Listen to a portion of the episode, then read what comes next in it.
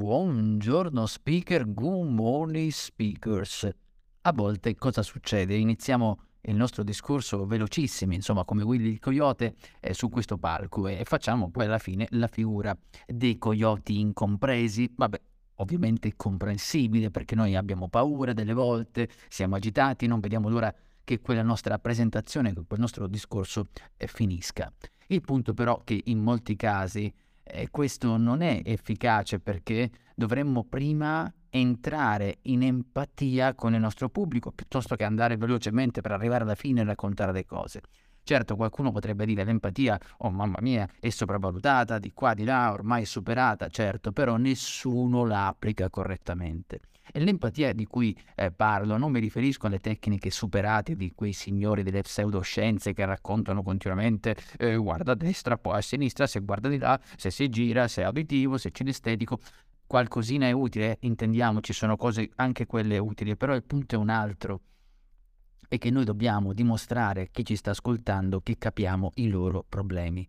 Cioè, un errore frequente è tuffarsi proprio a capofitto con eh, grafici, cose, subito alla soluzione. Non va bene così. Bisogna stabilire una, subito un'empatia con le persone. E come possiamo farlo? Beh, possiamo farlo magari condividendo una statistica, una citazione, un fatto concreto sullo stato attuale del settore dove stai parlando, cioè se le persone devono capire che tu sai benissimo loro che problematiche hanno, qual è il problema che devono affrontare e ti faccio una ipersemplificazione di ciò.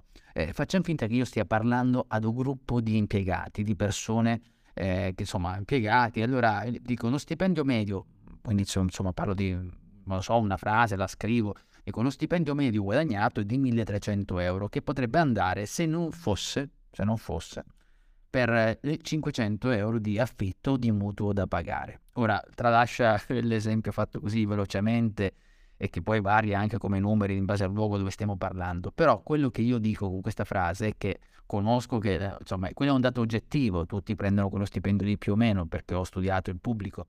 Poi parlo di affitto o di mutuo, è una cosa che accomuna molte persone, quindi chi ci ascolta dice caspita, questa persona qui sa, ci conosce. Ecco, da quel momento, da quel momento io posso iniziare a proporre la soluzione.